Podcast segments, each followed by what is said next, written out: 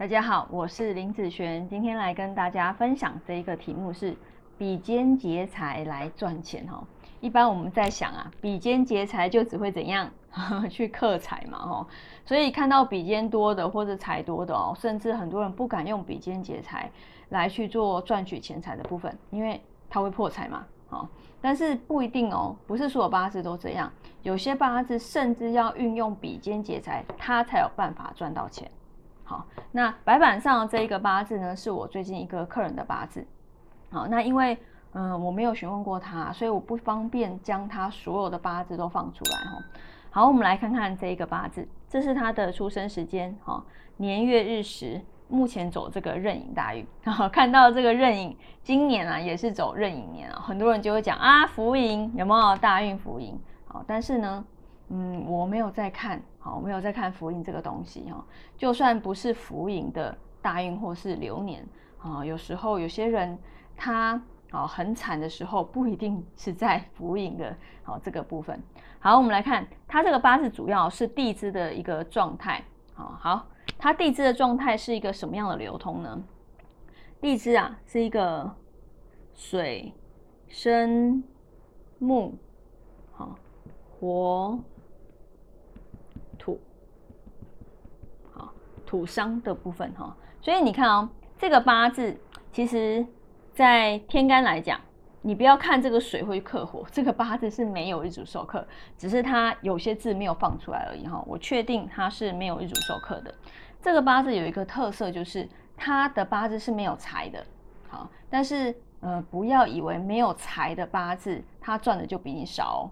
好，很多人没有财，反而财运非常好哈。那这个八字如果是没有财的时候，会以什么来当做他的财运？好，就是以食神伤官，好食伤的部分来当财。好，我们来看他的食伤啊，他的食伤来讲，他是一个火日主的人嘛。那什么是他的食伤？土，对不对？土呢？你看怎么样？哇，在这个大运哦，就是在代表什么？破光光的意思。所以说。在这个大运来讲，他的财运是不是很好的？但是要用什么方式可以让这个财运变好呢？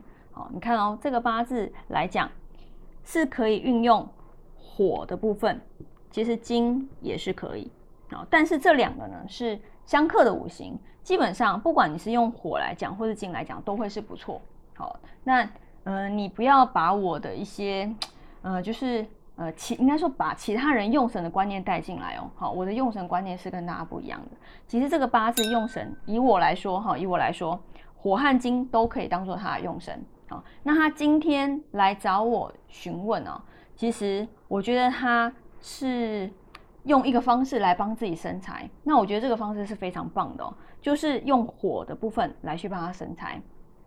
那我刚刚讲这两个其实都可以当做他的用神。那火来说是什么呢？好，就是它的一个比肩和劫财。好，也可以讲比劫的部分。好，比肩劫财会让他的财运反而会变更好哦。那他说他的比肩劫财用的方式是用人头的方式。好，人头的方式来帮他赚取钱财。嗯，我说可以啊。好，这个方式非常的好，这个八字就很适合去这样用。好，但是有的八字是不适合的哦。好，如果遇到那种比肩有破财的，那个就不适合了。那这个八字是可以运用这个方式去帮他赚取钱财的。好，反而破财的机会会比较少。那呃，比肩劫财不是只有人头而已，它还会有哪些的面相？